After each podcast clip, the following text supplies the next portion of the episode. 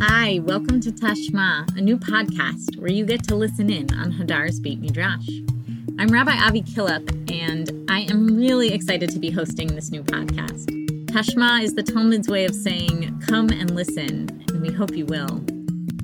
This is our second episode of Tashma. We are listening to a three part series of talks from the spring of 2021 from Hadar faculty member Rabbi Tali Adler on the topic of Torah of reopening. If you haven't yet heard part one, feel free to stop here and go back to the first episode. And for those of you who did listen, we are ready for part two. In this episode, Rav Tali delves into the experience of the messy emotions of reuniting with loved ones after the pandemic. Times of extended separation can change the nature of a relationship and Rav Tali offers tools to navigate those changes. Rav Tali makes space in this talk for some of the more difficult emotions. I personally have already started to have some of these long awaited reunions myself, and yes, they are just as complicated as we imagined. I hope listening to this Torah will help you each find your way through this hard and wonderful time. Hi, everyone. I am joining you all from our quote unquote third bedroom slash office space in Washington Heights. What we're going to be doing today is touching on what I think is one of actually the most anticipated and for many people complicated parts of the reopening from COVID, and that is reunions with loved ones. And I want to say a little word about that before we jump in. On the surface, the way that it's being portrayed in popular culture right now. And I really mean in popular culture. There are TV shows that are covering this theme, there are some excellent commercials that have tapped into it. Those moments of reunion feel like they should be uncomplicated. They feel like they should just be moments of joy of I'm seeing you after so long and all that I am experiencing in this moment is joy and gratitude for that reunion. But I think that anyone who's ever been reunited with a loved one after a long period of absence knows that the reality is more complicated. What you've endured during the time of separation is something that changes you and sometimes changes the loved one and can change the nature of your relationship. And what we're going to be doing tonight is looking at that moment of reunion in all its complication, in all of its messiness, what would it mean to look at it through a Torah perspective? What tools do, do Torah, do halacha give us to grapple with what it means to reunite with a loved one after a long period of separation? And how can we use those tools in order to embrace and I would say even sanctify our moments of reunions with our loved ones after for many of us, incredibly long separations during COVID. We're going to be starting today with what is perhaps the most famous moment of reunion in Tanakh, in the Torah, and that's the reunion of Yosef and Yaakov, of Joseph and Jacob, after their 22 year separation. To remind us, Joseph is sold into Egypt by his brothers. His father assumes that he is dead. His father finds out through the whole process of his brothers going to Egypt, looking for food, etc., that Joseph is actually alive and goes to Egypt to meet him. And we're going to dive in with those verses. Joseph ordered his chariot and went to Goshen to meet his father Israel. He presented himself to him, and embracing him around the neck, he wept on his neck a good while. Then Israel said to Joseph, Now I can die, having seen for myself that you are still alive. It's one of my favorite scenes in Tanakh. And for those of you who enjoy the Broadway play version of this, which I think they are reviving, it's one of the most excellent scenes in that play as well. What I want us to focus on in this moment is there's actually, if you look in the Hebrew, ambiguity here of who is doing what. Let's look at the Hebrew. Vayarilav, he presented himself to him. Who is the he here? Who is presenting himself to who? Vayipal al tzavarav, and he fell on his neck. Who is doing the falling? Vayevch al tzavarav, od. And he wept on his neck, and here the translation is a good while. Some people translate it as increasingly much. There's there's an incredible lengthy period of weeping here. But the text is ambiguous. Who is doing the crying? Who is doing the falling? Who is doing the presenting? We have two men here. Who is doing what in this moment of reunion? And the commentaries take different tracks on this. Some of them insist that actually they are both doing everything. How could they not be? How could a father and son not both be crying in this moment? How could a father and son not both be falling on each other in this moment? Of course, it must be mutual. But Rashi, who we're going to look at now, actually takes a very different track and says the he is only one person, and that is Joseph. That is Yosef. Let's scroll down and take a look at Rashi. And wept on his neck a good while. Here also he wept greatly and continuously more than as usual. For Rashi, this is talking only about Yosef. It is Yosef who is crying more than as usual, although what usual would be after not seeing your father for 22 years, I, I can't tell you. Jacob, however, did not fall upon Joseph's neck. Yaakov didn't do any of that. Yaakov is not falling. Yaakov is not crying, nor did he kiss him. Our rabbis say the reason was that he was reciting the Shema. I'm curious about people's initial emotional reactions to Rashi's insistence that Yaakov doesn't cry in this moment, doesn't fall upon Yosef's neck, doesn't kiss him. What I want us to focus on in this moment, though, is Rashi in this moment opens up a possibility of multiple scripts in a moment of reunion. There's the standard script. And by what I mean by standard is not in any way cliched. I don't think such a moment laden with such deep, real emotion can become cliched. But the script that we would expect, and that's the script that Yosef follows. Of course, he is going to embrace his father. Of course, he is going to fall upon him and cry of course he is going to kiss him. And that is not necessarily how everyone would react. And that is not for Rashi how Yaakov reacts. He insists here that there are actually two markedly different reactions. And he insists that that actually, well, I'll take a step back. He does it without passing judgment. And I think what Rashi might be doing here is actually opening up the possibility that Yaakov is experiencing this moment just as viscerally, perhaps, but not through tears, and rather through a moment of ritual, through the Shema. And to understand that, we have to understand how various super commentaries on Rashi have understood this moment. Some of them do see this moment as being highly ritualistic. And I mean that not in a dismissive way.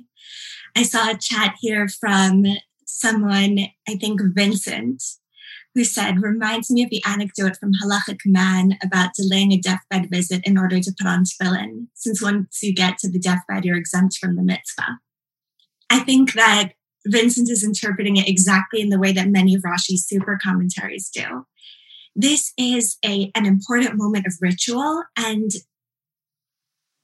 it is time, according to those super commentaries, for Yaakov to say Shema, the time of Shema is soon going to pass. And even at this moment of total emotion of reunion, of awaited for reunion, Yaakov can't let that go. That's one interpretation.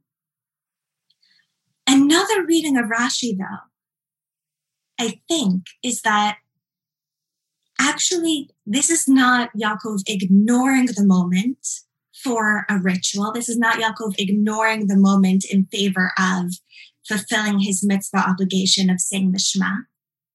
but rather Yaakov is actually celebrating, processing, expressing this moment through religious expression. Let's take a look back at the Pasuk just to remind ourselves what is Yaakov referred to as in these Pasukim. Yaakov is referred to by the name Yisrael. And if we take that seriously, then what Rashi is painting Yaakov as doing in this moment might actually be calling out to himself. Listen, Yisrael. Listen, Yisrael. Listen, myself, my soul. God is one this moment of reunion for Yaakov, I think, testifies to him about God's faithfulness, about God's oneness. And for Yaakov, that moment of reunion is deeply religious as well as deeply personal. The two are inextricable for him. Far from painting Yaakov as emotionally detached, Rashi is actually painting him as perhaps reciting, but perhaps actually innovating at this moment, the single most central article of Jewish faith, motivated by how much the reunion with his son actually matters to him. And I want us to take that seriously throughout this, throughout the next hour together. What would it be if we imagine that actually the Shema itself is innovated, is born out of a moment of reunion? What if our moments of reunion are not just personal moments, but actually the most deeply meaningful religious moments that we have? What if, in some way, they're miraculous and the sort of miracles that can actually tune us in in some way to God's presence in a way that most of our daily life cannot? Now, we don't have any, at least I have never seen any mention of there being any ritual of saying the Shema upon reuniting with friends or upon reuniting with loved ones. If anyone's ever heard of that actually being practiced, please let me know. I would love to hear about it. But what we do have is a bracha that the rabbis actually created for moments of reunion with loved ones, or perhaps a, to say it better, a a bracha that we have, a blessing that we have, that they apply specifically to moments of reunion. And exactly as Dov Gardenberg said, we say Hamitim, the blessing that we recite praising God for reviving the dead. A word about that bracha before we dive into the sources about it. The bracha has fallen out of use at least over the past 200 years. We have sources from approximately 200 years ago questioning why does no one say this bracha anymore? And what I'm going to be doing tonight is not making a halachic argument for reviving the use of the bracha. Saying a bracha, the normative use of whether a bracha is recited or not, using God's name is a very serious issue, and it's not what we're going to be touching on tonight. Instead, we're going to be diving into how does this bracha, how can this bracha and the commentaries around this bracha help us conceptualize our moments of reunion with our loved ones? And what can they actually tell us about ourselves, about what we might be experiencing in those moments? Let's dive in. This is from Brachot 58b. The sages taught in a one who sees graves of Israel recites, Blessed be you, Lord our God, who formed you in judgment and who nourished you in judgment and who sustained you in judgment and collected your soul in judgment and in the future will raise you from the dead in judgment. Mar, son of Ravina, concluded the formula of this blessing in the name of Rav Nachman, and who knows the number of you all, and who in the future will restore you to life and sustain you. Blessed be you, Lord or God, who revives the dead. The original jumping off point for this bracha in the Gemara is actually the bracha that you say when you see graves. It is actually a concrete hope for one day in the future, one day there can be life again. And then the Gemara does something very different. Rabbi Yehoshua ben Levi said, one who sees his friend after 30 days have passed since last seeing him recites, Blessed be you, Lord our God, who has given us life, sustained us, and brought us to this time. We say this bracha relatively often. We say it at holidays. We say it if we're eating um, a new fruit for the first time that season. We say it when we see certain incredible sights that we haven't seen in at least a month.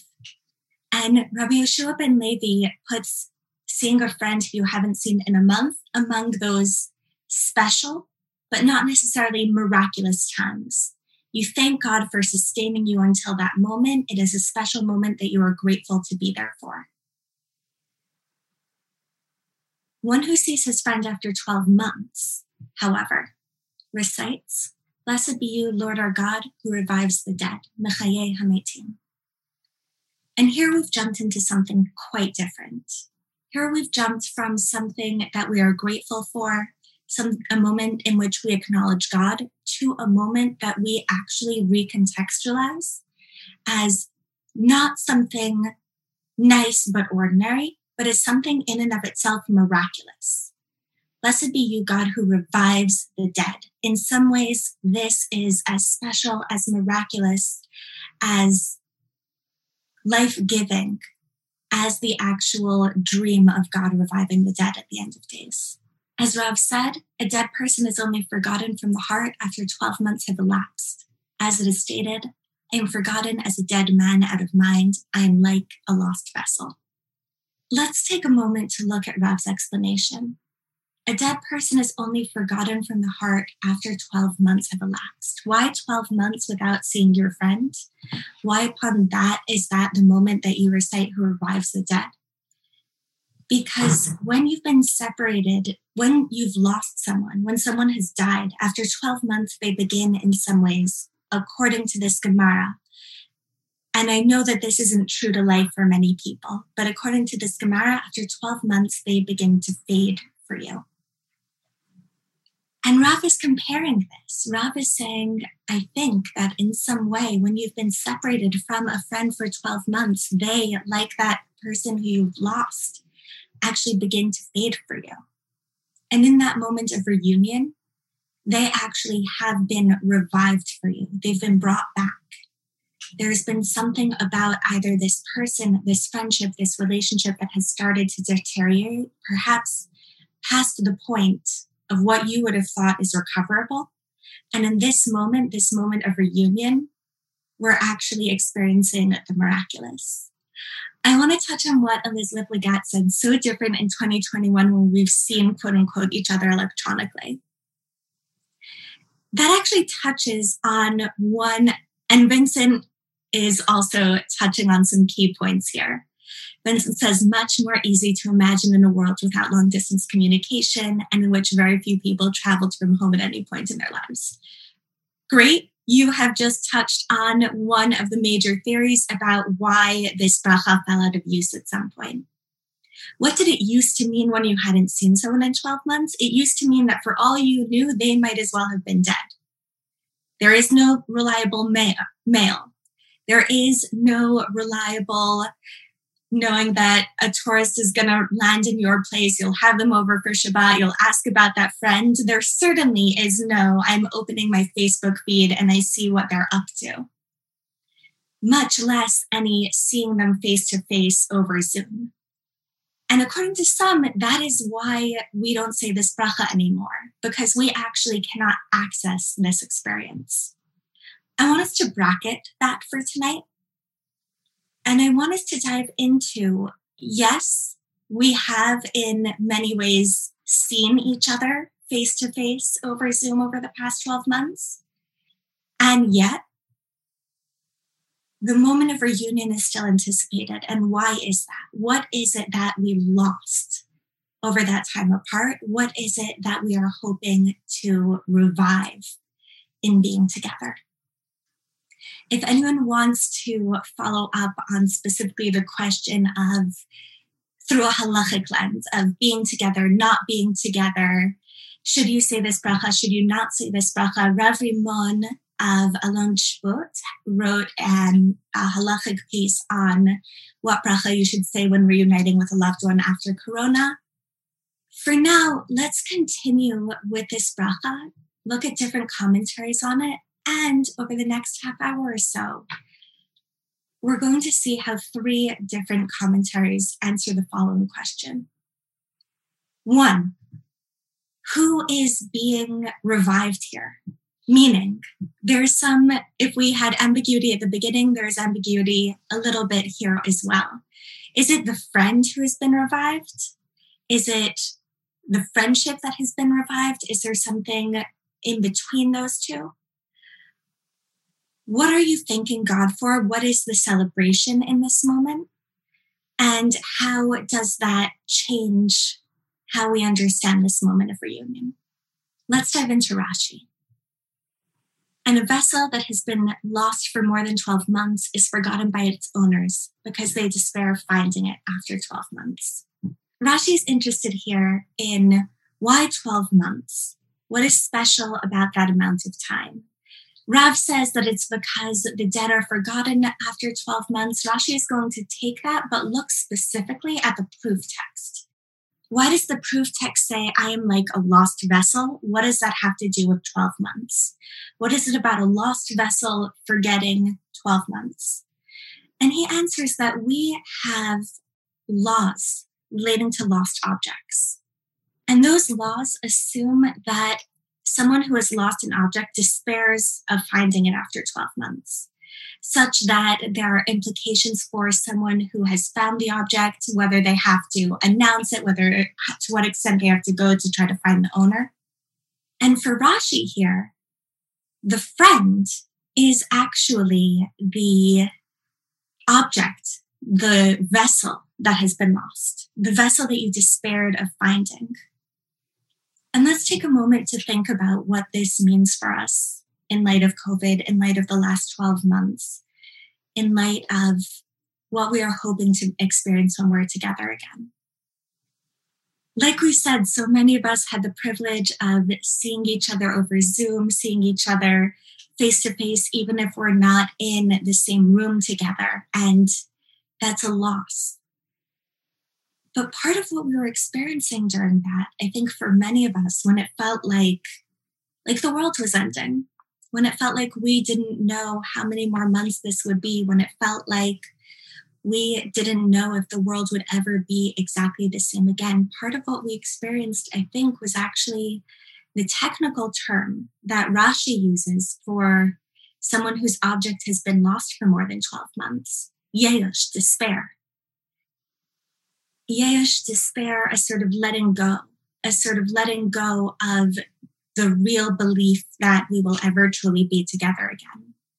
And I don't mean for most of us, although we'll touch on this in a moment when that's actually when that's actually live. I don't think for most of us that we thought that with our rational minds. I think most of us with our rational minds knew that this was going to be finite, that things would open up again. And yet, for how many of us did we go through nights, did we go through holidays where we felt like there's only despair here? I don't actually fully believe that we will ever be together again. It has been just too long. And Rashi's tapping into that. Why do we say when we're together again? Because on some level you have in some way given up. The human spirit cannot actually fully believe for more than 12 months that you will be together again. There will have been moments of despair. And when you are together again, when you thank God for reviving the dead, it is because in some ways you are being revived from that despair. You are seeing someone being with someone again who you never believed in some way that you would fully be with. Just as we even for those who believe fully in the revival of the dead, on some level, don't necessarily always feel like we will be together with our loved ones again. Let's take a look now at the Chidushei Agadot. This is the Maharsha in his commentary on After 12 Months. I saw that some people commented in the chat that the importance of 12 months is that you go through a full cycle apart, a full cycle of holidays, and that that actually is in some ways what makes it so difficult you've lived through an entire year apart and the Maharsha here the Chidushei Agadot taps into that but sees it specifically as being centered around Yom Kippur and Rosh Hashanah and what that means. Because every year, each person is judged on Rosh Hashanah and Yom Kippur as to whether they will live or die. And if one sees their friend after this Rosh Hashanah and Yom Kippur, and then do not see them again until after Rosh Hashanah and Yom Kippur, the friend has passed through the judgment of whether they will live or die. Therefore, one blesses, blessed be the one who revives the dead, because their friend was saved from the sentence of death on Rosh Hashanah and Yom Kippur. The Chidushei Agadot is channeling here that long separation brings with it danger. We pass through these times where, for the Chidushei Agadot, we are very concretely judged. Every year, we have a period of time that we pass through in which it's really not clear that we will make it to the next year, where God has to actively make that decision. And when we pass through that year, we have in some way been revived. And for someone who is seeing a loved one after passing through that period, they are actually thanking God for, in some way, reviving their friend, allowing them to live another year, allowing them to continue, allowing them to pass through this moment that might have otherwise been deadly. And this, I think, is a more concrete version of what Rashi laid out in the last source. If for Rashi, it's subjective, it's about your despair about whether you will ever see that person again, not because there's a concrete danger, but because human beings naturally at a certain point start to give up. For the Chidushei Agadot, the danger is live and concrete and tied specifically to the passage of time. And this was a different aspect of COVID, I think, for many of us. There was something about this year, and I think this is why, for so many of us, even when we saw people face to face over Zoom, we had some fear of, for many of us, will I ever actually get to stand in the same room as this person again? How can I ever be sure of that in a pandemic? The pandemic brought to life in terrible ways what it actually means to go through a chaotic world. Every time you are separated from someone in a chaotic world, there's the danger of will that be the last time?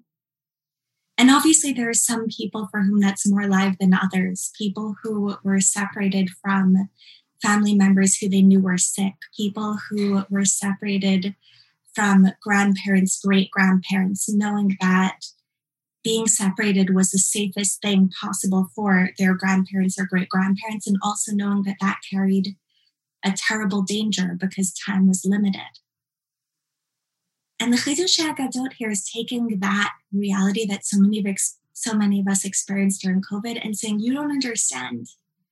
That's actually the reality every time. Every time you are saying goodbye for an extended period of time, that is the possibility. And when you come together again, that is a miracle. God has actually given you back something. God has actually, in this moment, as far as you are concerned, revived the dead. I want to read this comment from Barbara and Howard, who point out that Jacob fully believed that Joseph was dead. He went through two reunions.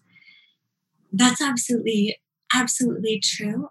And we're going to get back to that in a little about what does it actually look like when the when that is entirely serious you actually fully believed that this person this relationship was gone what are the possibilities there and what potentially is still lost? Mara Benjamin, couldn't the person reciting the blessing be referring to herself? There's a piece of us revived when we see someone we love and have been separated from. We're looking now at a work called the Likutei Halachot. The Likutei Halachot is a work of Breslov thought that centers around halacha, but actually is a work of what I'll call machshava, Jewish thought, um, and of Chassidut. And he takes exactly the track that Mara Benjamin put in the chat. Let's read this together for a moment. Likutei Halachot or Laws of Blessing on Sights and Other Blessings, Chapter 1. Because the central part of aliveness, that's the best translation I have of chiyut, which is a actually a technical term for the Likutei Halachot, but we won't get into that now. Because the central part of aliveness comes through the love between friends, through which they give light to one another because the central part of aliveness is love and peace. There is an aspect of being alive, and I would say more specifically, alive as a human being that is tied for the Likutei Halachot to friendship, to being with friends, to being with loved ones. They actually bring out and make alive a part of ourselves that we lose otherwise. And this is why one who sees her friend after 12 months blesses who revives the dead, specifically when encountering a friend who she rejoices in seeing. Because friends who love each other are certainly close and adjacent in their roots. And so they need each other to give light to one another. And when one sees the other, they are inspired such that it is like the revival of the dead. And so they bless who revives the dead when they see one another. This flips the script here. We're suddenly in very different territory. It is not that I was afraid of losing you. It is not that I despaired in some way of ever being with you again. Or maybe it's also those things. But it's also that over 12 months apart of not being together with this specific friend, I lost part of myself. And I want us all to think for a moment about who is someone in my life who brings out, who brings alive a certain part of me that only comes alive when I'm in their presence. For some of us, this is our spouse. For some of us, this is specifically family. But the Likutei Halachot, I think, here is making an incredible move and insisting that that can simply be a friend. And the word simply is wrong here because there is no simply a friend when you believe that this is what friendship does. When you believe that friendship, true friendship, is someone who can bring out something in you, bring alive something in you that no one else can. And I want to pause for a moment because the, the implications of this, for those of us who have been apart from loved ones over the past year, are actually that we've lost parts of ourselves what has been so painful about this separation over the year? Yes, there's been the missing the other person, but there's also been the missing who we used to be in their company. There's been the longing for a part of yourself, a part of your soul that only that other person can bring alive. And what are we thanking God for in the moment of reunion? When we say, Blessed are you, God who revives the dead.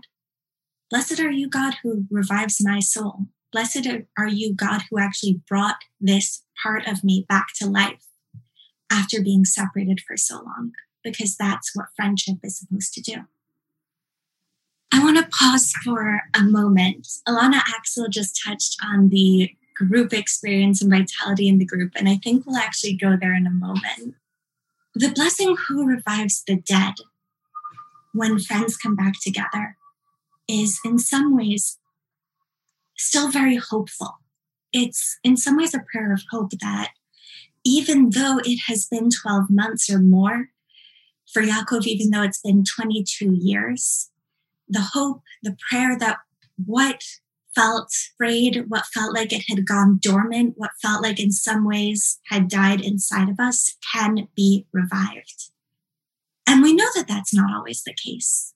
Dr. Erica Brown wrote an article in, I think it was First Things actually, about what it means to revive friendships after COVID. And she says, quite frankly, that there are friendships that will die. There are friendships that actually we didn't do enough to keep alive over COVID.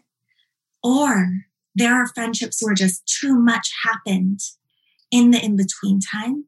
And she doesn't believe that those can ever come back. And she's sometimes right.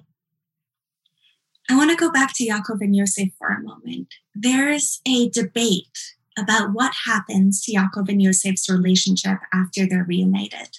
I think in many of our imaginations, things go back to normal or possibly a more beautiful version of normal. Maybe Yaakov moves into Yosef's guest bedroom, whatever that is in the, in the Egyptian palace. Maybe they spend all their time pouring out their souls about the things that happened in between. But there's another school of thought that actually too much has happened between them in the time that they were apart. There are too many secrets there. And actually, Yosef spends the rest of his life avoiding Yaakov because he's afraid of what will come out. And the people who say that actually argue that Yosef does that protect, to protect his brothers. Yaakov doesn't actually know how Yosef ended up in Egypt. Yaakov doesn't actually know that the brothers sold Yosef. And Yosef, in an attempt to keep that secret buried, actually gives up on that relationship. And what I want to do in our last 10 or so minutes together is take a look at a source that I think gives us a perspective on what might it actually take for us to revive these relationships? What might it actually take not only to revive these relationships, but to allow them to do their work? To allow our friends to bring us back to life, to allow our friends to see everything that they've missed in the past year, to allow our friends to really experience what it has been to be apart for the last year with all the complications that that came with. It hasn't been 22 years, but for many of us, the last year felt like 22 years. There were things that we experienced in the last year that we never expected to experience in all our lives. And we are coming back to relationship here. We are coming back to reunion here with those burdens what might it look like? What might it take to make those relationships possible again, those reunions possible again?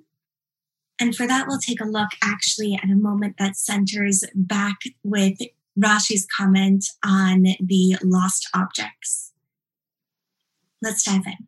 We're in the last source. This is from Masechet Smachot, a minor tractate that actually centers mostly around mourning laws.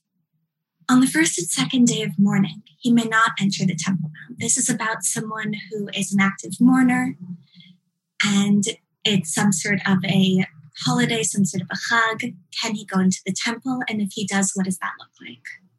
On the first and second day of mourning, he may not enter the Temple Mount. On the third day, he may enter, but must go around to the left most people in the Mikdash are moving around to the right. There's a flow of traffic, so to speak. And this person who is mourning is instructed to go against traffic to go to the left, while everyone else is walking to the right. They are actually going to run into this mourner who is walking to the left. But it's not only mourners who do it. These are those who must go around to the left a mourner, an excommunicated person, one who is a sick person in his house, and one who lost an object. Many of us are none of these literally, and so many of us, after a year of a pandemic, are all of these things. In a year when there has been so much loss of life, in some ways, we are all mourners. In a year that has centered around being isolated, being apart, so many of us are in some ways excommunicated.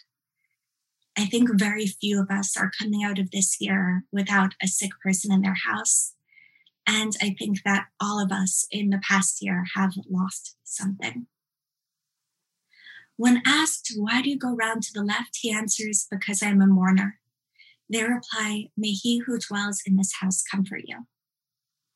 What does it look like to rejoin society? What does it look like to experience reunion after a year of being apart? I think part of the answer is here.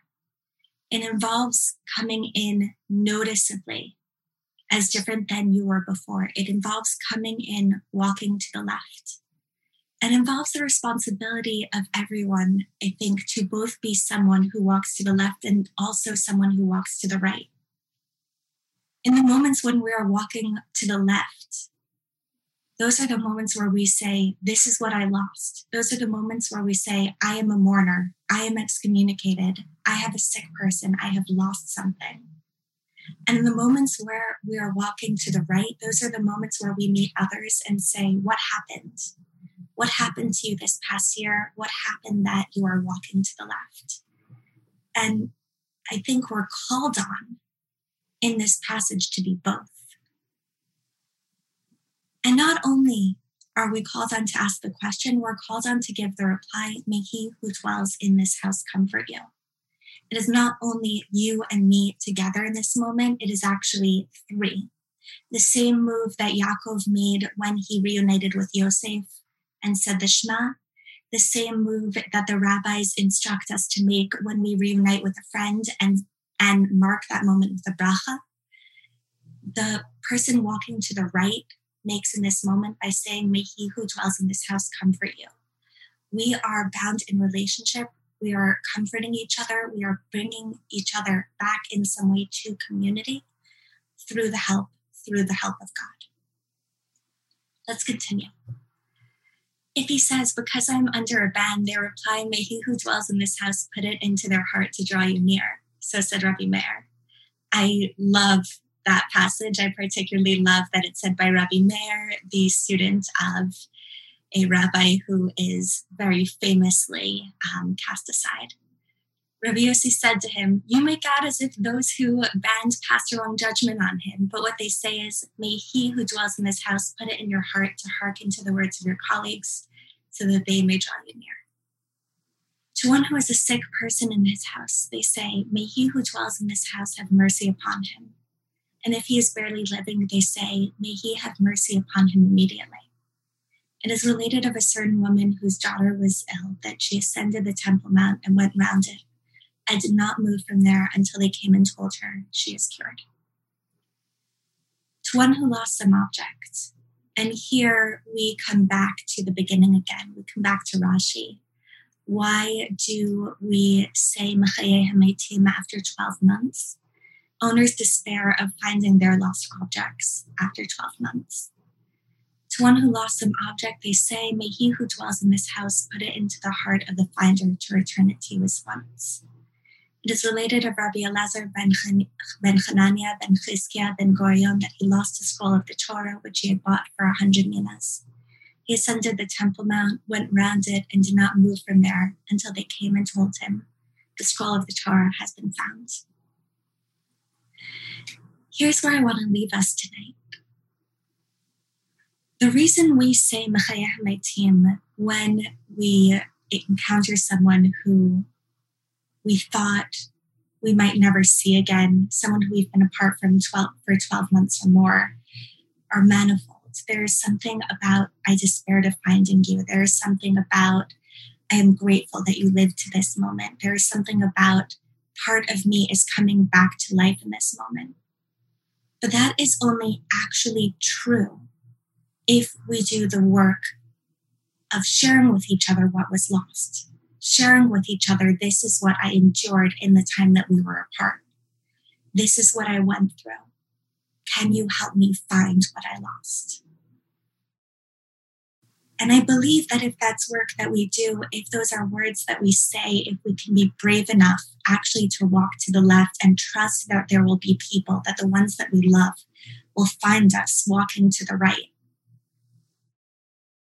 then we can actually experience in some way what the bracha really means. Then, in some way, we can actually experience the miraculous revival of the dead. This is where we're going to close out for tonight, everyone. Thank you so much for joining us. And I'm looking forward to learning with you again next week for the conclusion of this series. Be well, everyone. Thank you. Bye. This was the second lecture in a three part series. So we've got one more, and I hope you will listen. I, I promise you don't want to miss it. This episode of Tashma was produced by Rabbi Effie Unterman with help from Rebecca Kirzner and edited by Evan Feist. I'm your host, Rabbi Avi Killip. It has been a pleasure to learn with you.